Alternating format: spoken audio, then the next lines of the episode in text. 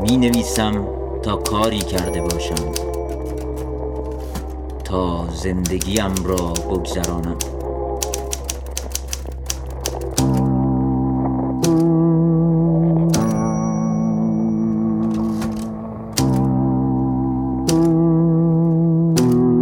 رادیو گوشه. دلم می‌خواهد رادیو را بغل کنم.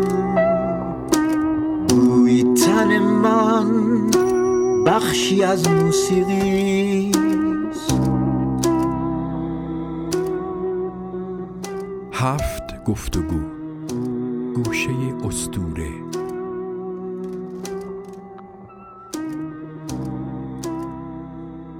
نشر چشمه تقدیم می کند.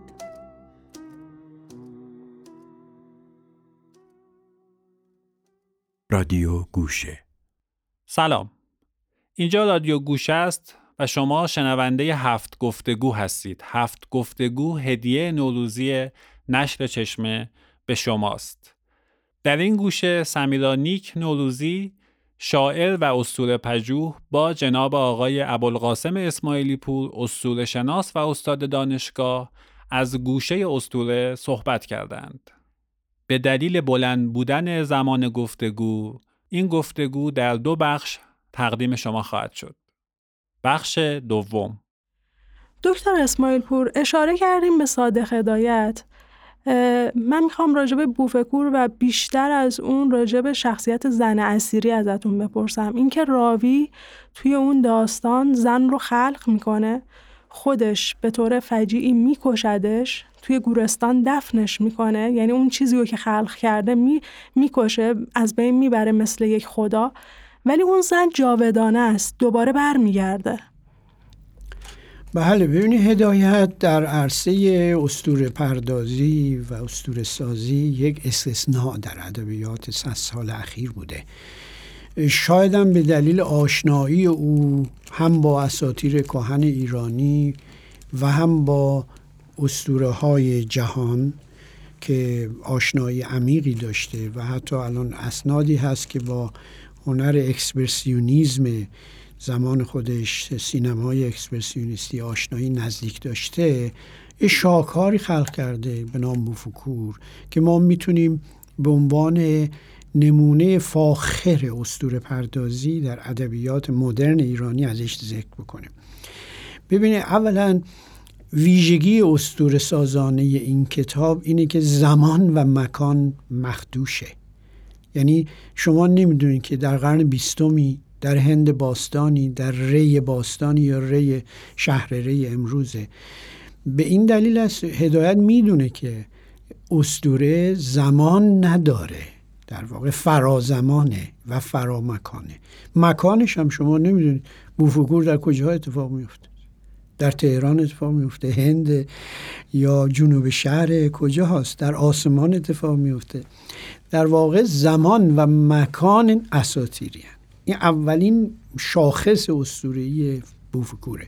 و خود بوف بوفکور خودش این نماد بسیار شاخصی که ساخته این خود در واقع بوف بوف کور نیست. این در واقع بوف درونه یعنی خود خود راویه خود نگاه به درونه. ببین اسطوره ها در واقع از درون انسان از ناخودآگاه جمعی انسان و بر اساس اون archetype ها آفریده میشن. اما خیلی جای بحث زیاد داره. اما اون دختر اثیری یا زن اثیری که اشاره می‌کنید زن آرمان یعنی همون احتمال زن استورهی و فرشتواره اصلش. خب. اما اونجا که راوی باشه ارتباط داره یه زن لکاته ارز کنم که که بهش خیانت می‌کنه و با اون مواجه اگر راوی زن اصلی رو می‌کشه اون فرشته رو نمی‌کشه. بلکه این تجلی زمینی یک به اصطلاح عنصر آسمانی رو قطعه قطعه می‌کنه و در چمدون می‌ذاره می‌بره بیرون شهر. اون که زنده است دوباره برای اینکه اون که اصلا مردنی نیست.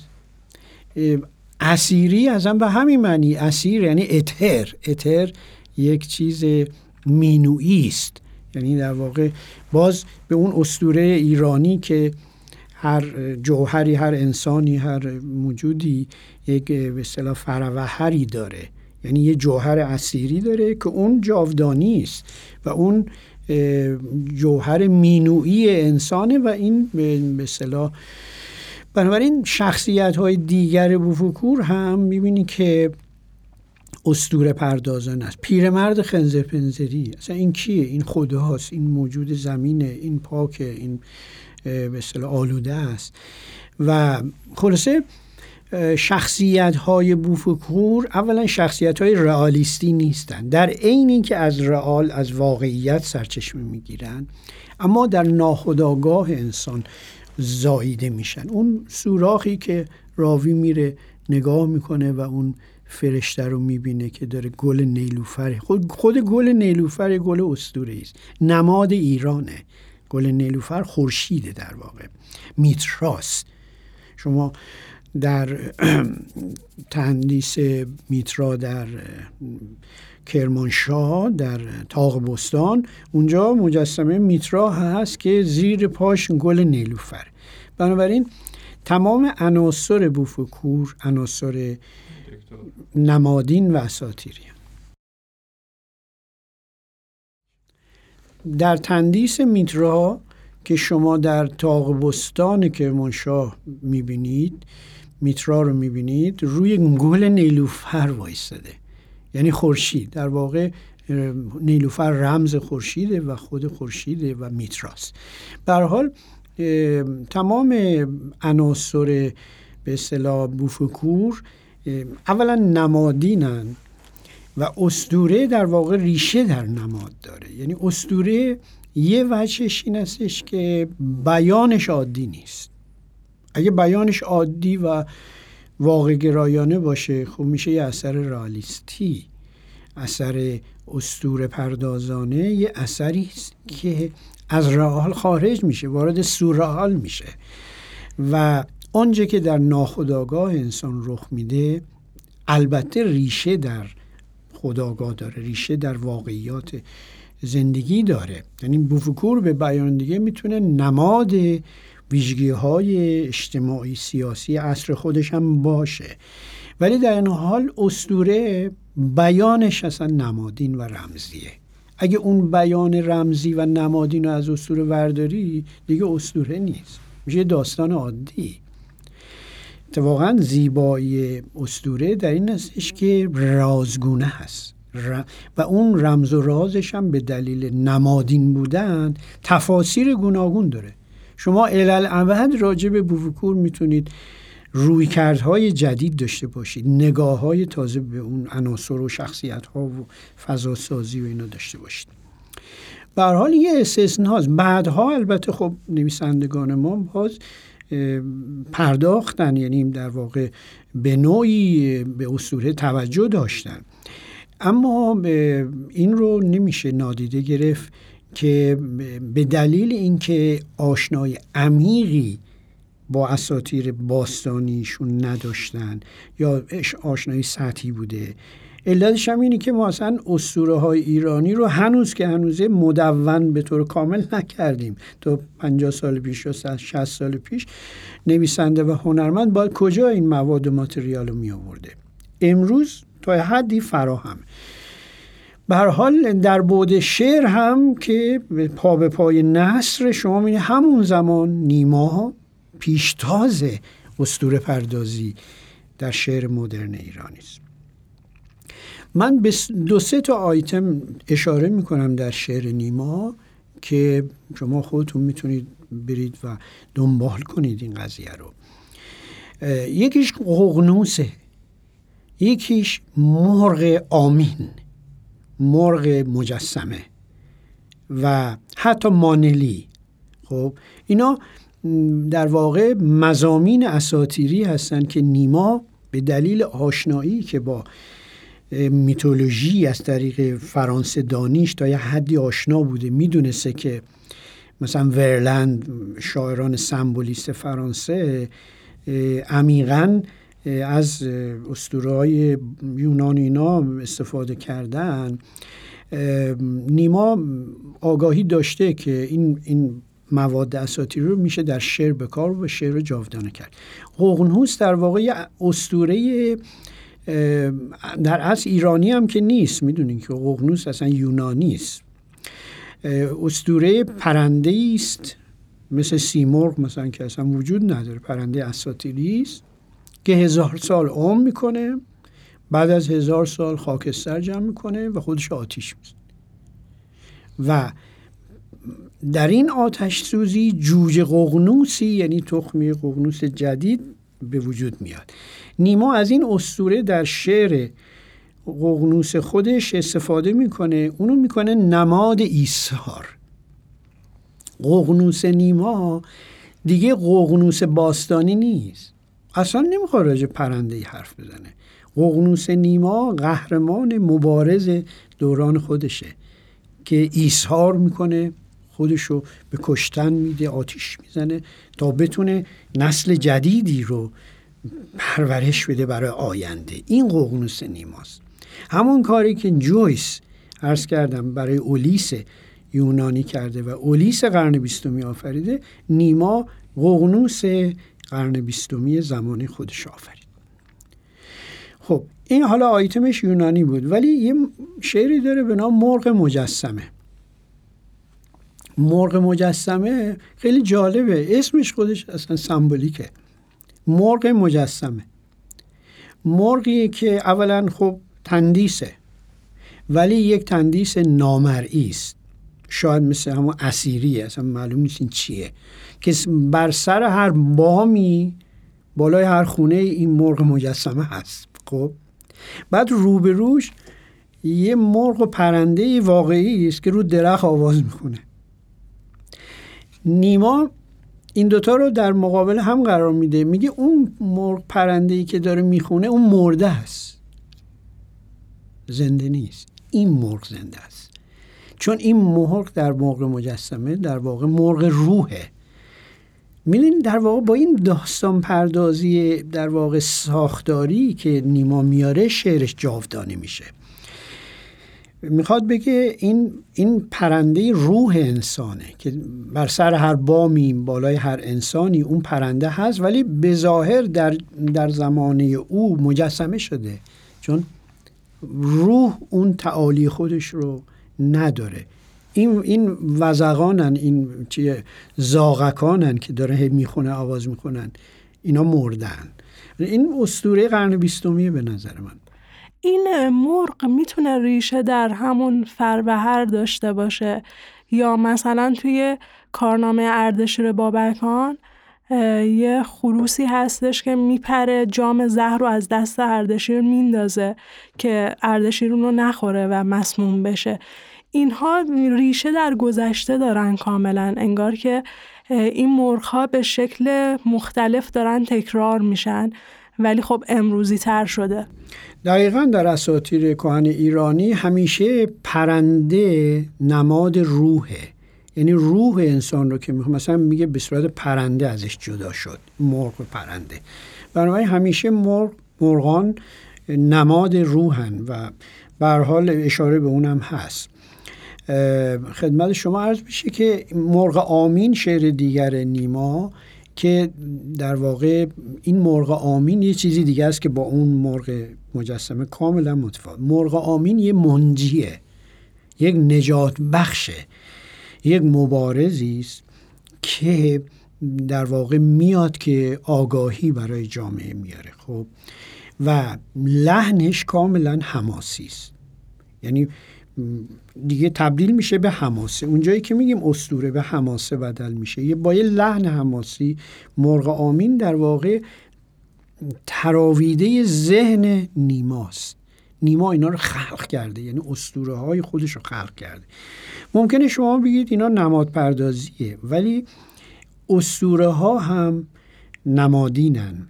یعنی هر استوره حتما باید به زبان رمز و نماد بیان بشه.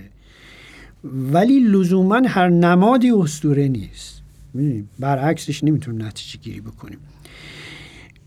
استوره های جدید با اسطوره های قدیم تفاوتش اتفاقا در همین نکته است که اسطوره های قدیم قداست دارن اعتقاد پشتش بوده ولی اسطوره های جدید دیگه قداست ندارن. اسطوره های جدید به گمان من هنری هن. یعنی هنرمندان عصر جدید خالقان اساطیر جدیدن.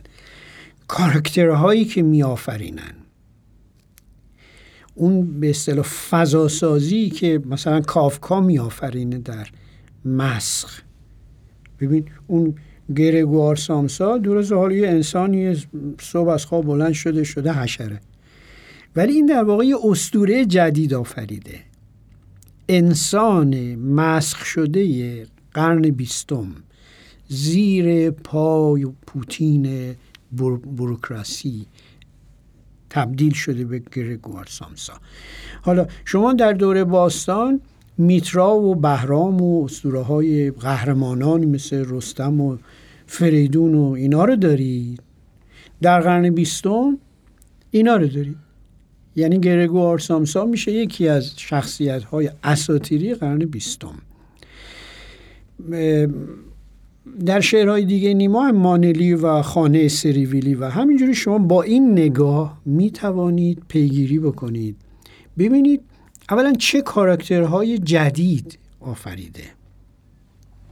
کاراکترهایی که تکراریه. خب اون که حالا مثلا در خیلی از شعرها از آرش کمانگیر و زحاک و فریدون و اینا به ظاهر نام می‌برن ولی اون شعرها نمیشه گفت اساطیری توی شعرهای شاملو چی؟ شو شعرهای شاملو چرا؟ به همین شکل بر واقع شاملو دست پرورده نیماست شامل دوره شاملو هنوز استوره و استوره پردازی ارز کردم در اون دهه سی و چل جایگاه خودش رو پیدا نکرده ولی به طور ناخداگاه در برخی از آثار شاملو که کمم نیستن رد, رد پای استوره رو می‌تونید پیدا بکنید.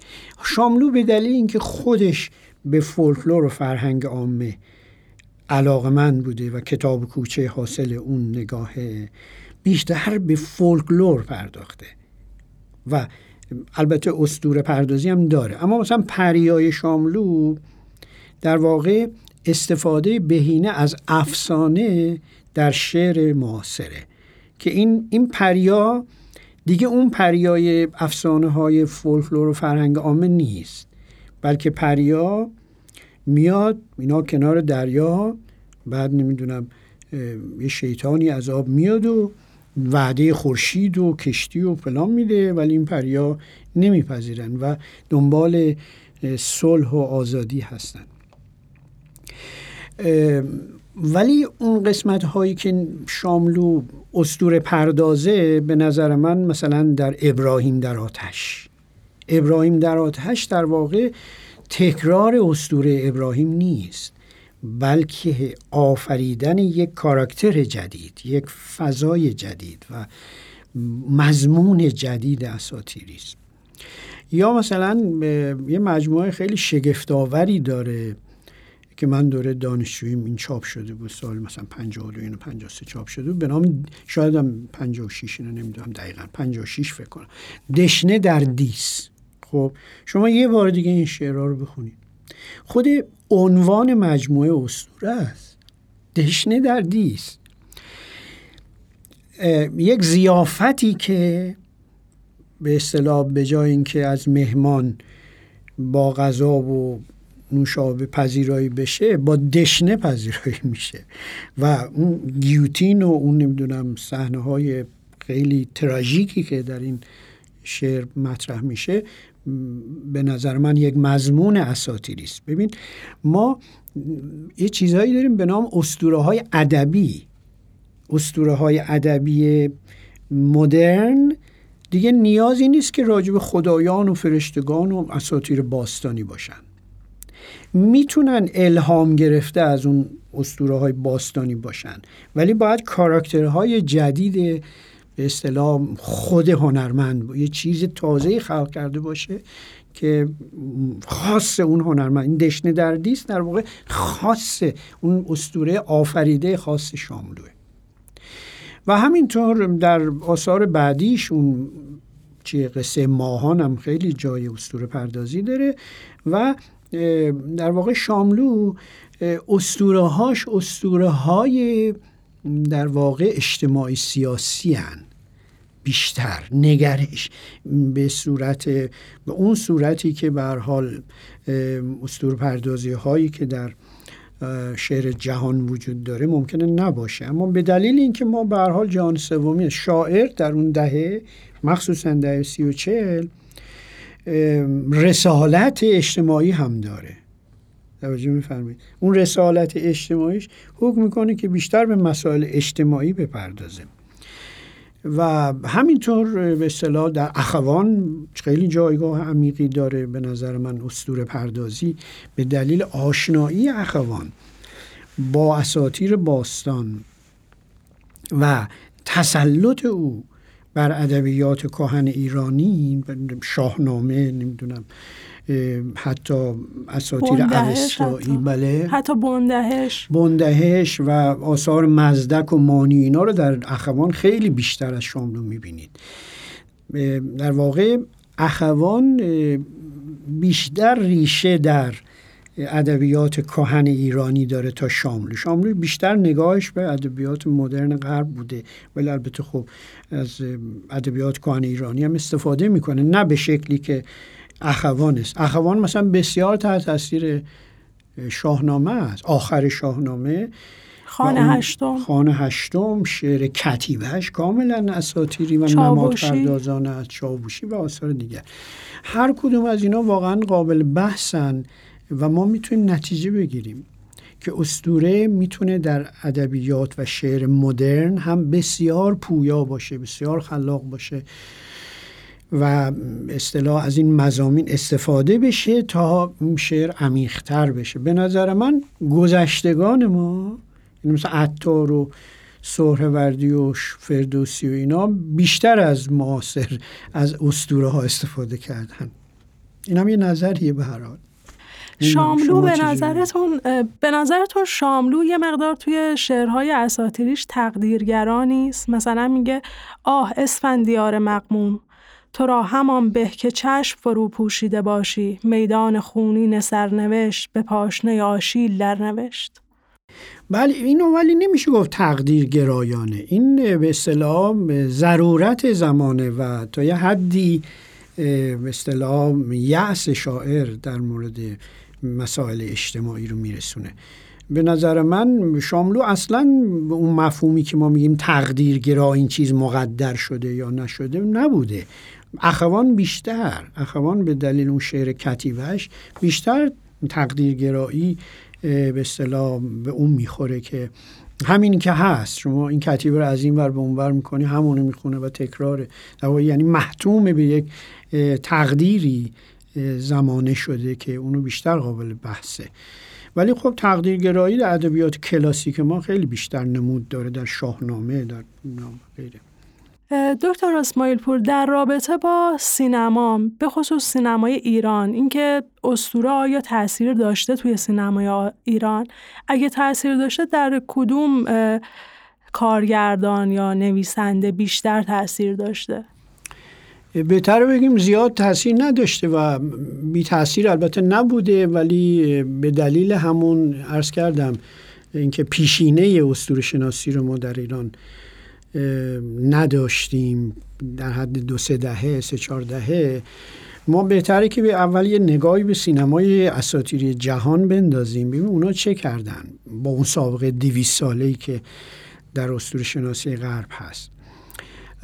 ببینید در سینمای جهان شما از همون دهه های مثلا پنجاه و شست که تارکوفسکی رو داریش دهه شست میلادی رو میگم می‌بینید که کاملا مزامین اساتیری وارد سینما میشن. مثلا خود تارکوفسکی دو سه تا اثرش کاملا اساتیری یا استور پردازانه است. یکی سولاریسه که شاهکارش یکی از شاهکاراشه. ببین سولاریس همون فضاهایی که به اصطلاح الیوت در شعر یا مثلا هدایت در نصر آفریده فضاسازی های به اصطلاح نمادین و اساتیری رو در سینما در واقع نشون میده. سولاریس در واقع یک منظومه به اصطلاح جدا شده است و این قهرمان سولاریس در اون سفینه فضایی نشسته و از اصل خودش جدا شده. یعنی از اون خانه بومی و خونه به اون عشقی که بین پدر مادر و خانواده بوده کاملا جدا میشه و در یک فضای کاملا علمی به اصطلاح تکنولوژیک حرکت می‌کنه. ولی به اون خاصه خودش نمی‌رسه. به اون آرامش روحی که در واقع خواست انسان قرن بیستم نمی‌رسه. در واقع سولاریس نقد نقد مثلا تکنولوژی قرن بیستمه که انسانیت و اون معنویت رو زیر سوال می‌بره. بنابراین غالب این سولاریس و بعضی از آثار مثل ایسا رو آینه و اینا همه رو از این دیدگاه میشه بررسی کرد و در واقع این میشه گفت که اسطوره های سینمایی.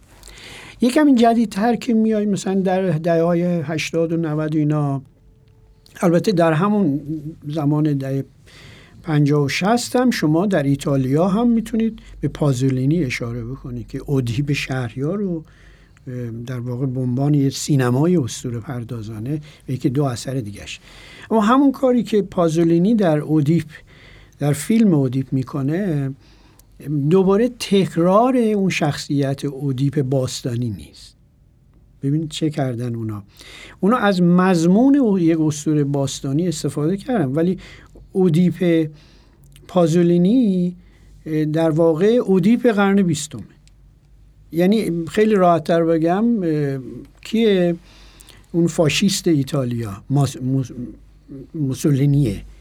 اودیپ موسولینی در واقع پدرش پدر اودیپ موسولینیه و این میکشدش. یعنی مستبد قرن خودشه. بنابراین تو در بعدها دهه های جدیدتر شما الان دیگه جنگ ستارگان و فیلم های جنگ ستاره War Stars شاهکارهایی آفریدن در چندین ورژن. فقط یک فیلم هم نیست. جورج لوکاس دیگه ببینید. فضاهایی که در جنگ ستارگان هست دیگه مثلا اون خدایان باستانی که در اساطیر شما می‌بینید. اینجا به صورت انسانهای عجیب غریبی که در فضا پرواز می‌کنن چهره های عجیب غریب دارن و در اسطوره های قرن بیستم و بیست یکم هستن. این در سینمای جهان. حتی یکی از کارهای میرچا الیاده که بزرگترین اسطوره شناس قرن بیستم هست و رمان نویس هم ضمنا هست. می‌دونی که بیستی تو رمان نوشته. یکی دو تا از فیلماش یعنی رماناش فیلم شده فیلم های خیلی جالبی است. میشه به جوانی بدون جوانی اشاره کرد. این جوانی بدون جوانی رو ببینید شما کاملا یه فیلم اساطیری است. کاپولا ساخته یک کارگردان جهانی. ببینید اسطوره چگونه وارد سینما میشه. یک زلزله جرقه نمی‌دونم چیز رخ میده. یه دفعه پیرمرد 70 80 ساله برمیگرده به جوونی خودش. خب این یعنی شکستن زمان. این همون چیزی که در اسطوره مطرحه که شما باید زمان رو بشکنی مکان رو بشکنی. بعد میاد تو هند نمی‌دونم یه،, یه دختری رو می‌بینه عاشقش میشه که فکر می‌کنه همون مشوق دوران جوانیشه که از دستش میده. خب این سنت رو شما سنت سینمای استوره رو در غرب دارید. در ایران به دلیل اینکه سابقه ای ما نداشتیم من فقط می‌تونم مثلا به آثار بهرام بیزایی اشاره بکنم و بعضی از فیلم سازان دیگه. به نظرم بیزایی بهترین استفاده کرده از استوره و استوره های ایرانی هم در فیلم ناماش هم در نمایشنامه‌هاش بنابراین افزون بر سینما شما اسطوره رو می‌تونید در تئاتر ببینید ببرید تو تئاتر. و این کاری که بیزایی کرده عملا شما مثلا بخوای نمونه ها بندار بندار بیدخش فیلم نامه نمی‌دونم خیلی راجب زحاک راجب شخصیت های مهم اساتیر آرش مثلا. مرگ یزگرد. مرگ یزگرد. حالا یزگردش که تاریخی است ولی رستمی داره که مثلا به نوعی نگاه جدید. فترام کلات. بله دقیقا. و خیلی نمونه دیگه میشه ذکر کرد که به این صورت وارد سینما میشه. و بیزایی به دلیل اون ریشه هایی که در اساتیر ایران باستان و حماس کاملا مسلطه به اصطلاح توجه به این کرده و حتی بعضی از فیلم هایی که مثلا راجع به اساتیر ایران باستان نیست. ولی زمینه استور پردازان داره میشه به فیلم سگکشی اشاره کرد. چریکه تارا چطور؟ چه اونم همینطور. بله اونم زمینه استوری داره. این سرکشی مثلا شخصیتی به نام مثلا آرش و فریدون اینا توش نیست. ولی اون زن و مرد در واقع زنه سمبل ایشتاره ایشتار که خدابانو و به اصطلاح خدابانوی عشق و زنانگی و اینا هستش در بین نهره. و اون مرده دوموزی یا تموز بابلی است که در واقع استوره بازایی رو در مرگ و زندگی به شکل خیلی مدرن اینجا به نمایش گذاشته. ولی به نظر من خب در خیلی از آثار جوانتران من می‌بینم مثلا رگه هایی پیدا میشه هم در شعر هم در رمان و داستان های کوتاه. ولی به دلیل نداشتن اون پیشینه به نظر من خیلی ماندگار نیست. یعنی ریشه دار و ماندگار که بتونه بمونه برای نسل های بعدی. لازمش اینه که به نظرم شاعران نویسندگان یا فیلمسازان اینا بهرهمند بشن از پژوهش های اسطوره شناسی به قول استاد ستاری میگه که الان هنرمندان و نویسندگان همه خودشون رو شناس می‌دونن و نیازی نمی‌بینن که یک متخصص اسطوره کنارشون باشه. چطور شما این سریال های بین المللی که این همه محبوبیت محبوبیت های جهانی پیدا کردن اونجا دو تا متخصص اسطوره شناسی کنار کارگردان نشسته؟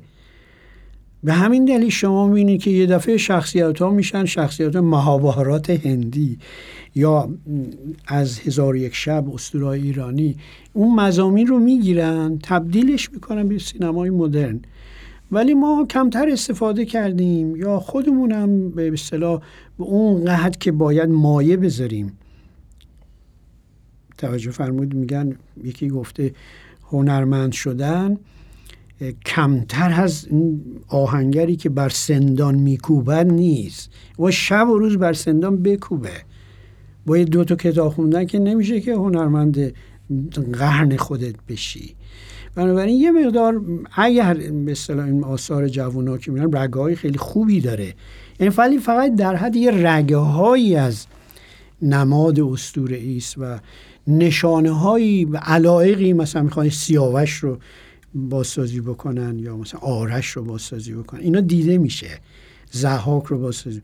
ولی اگر اون مطالعات عمیقتر بشه توجه می‌کنید.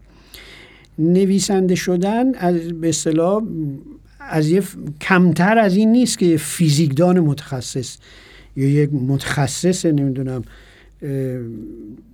به اصطلاح علوم پیچیده بشی. خیلی اتفاقا سختتر از اون رشته برای اینکه شما در فیزیک و شیمی یه سر اصولی دارید قواعدی دارید و بر اساس اون خلق می‌کنید.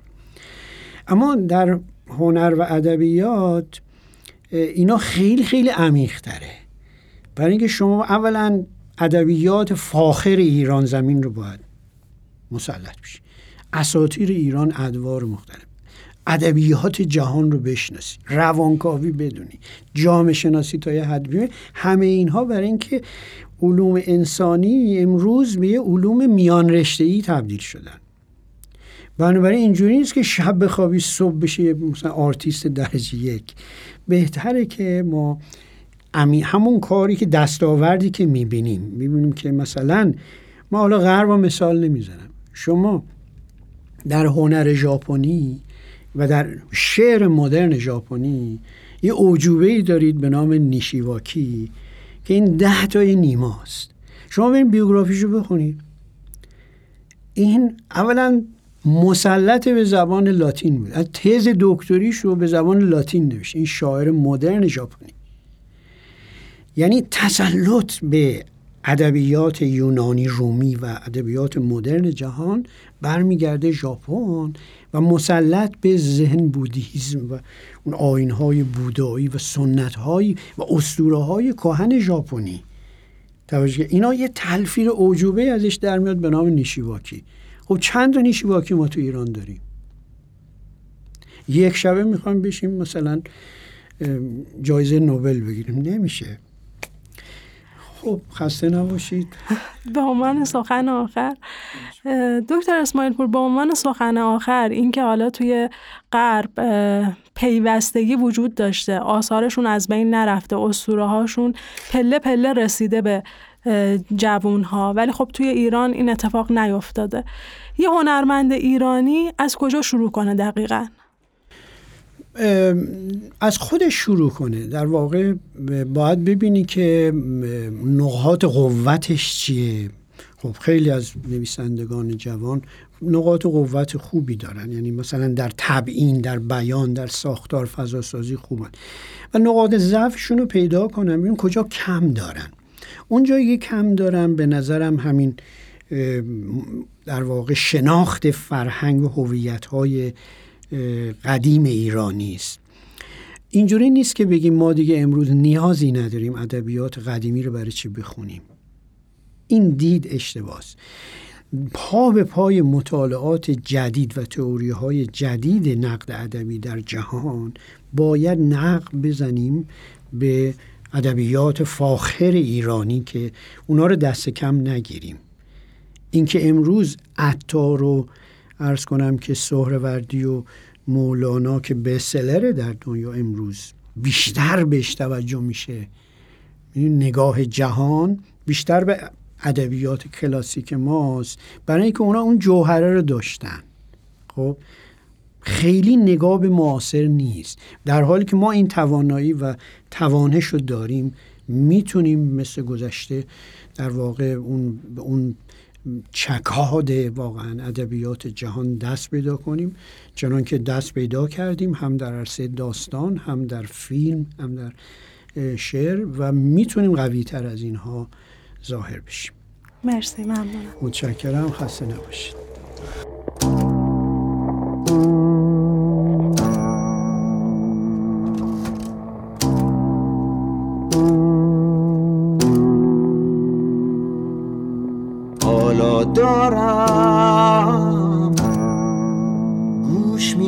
به آهنگی. که پاک مرا برده بیرون از این دنیا. دیگر عین خیالم نیست. زندم یا می‌خواهم بمیرم؟ دلم می‌خواهد رادیو را بغل کنم. بوی تن من بخشی از موسیقی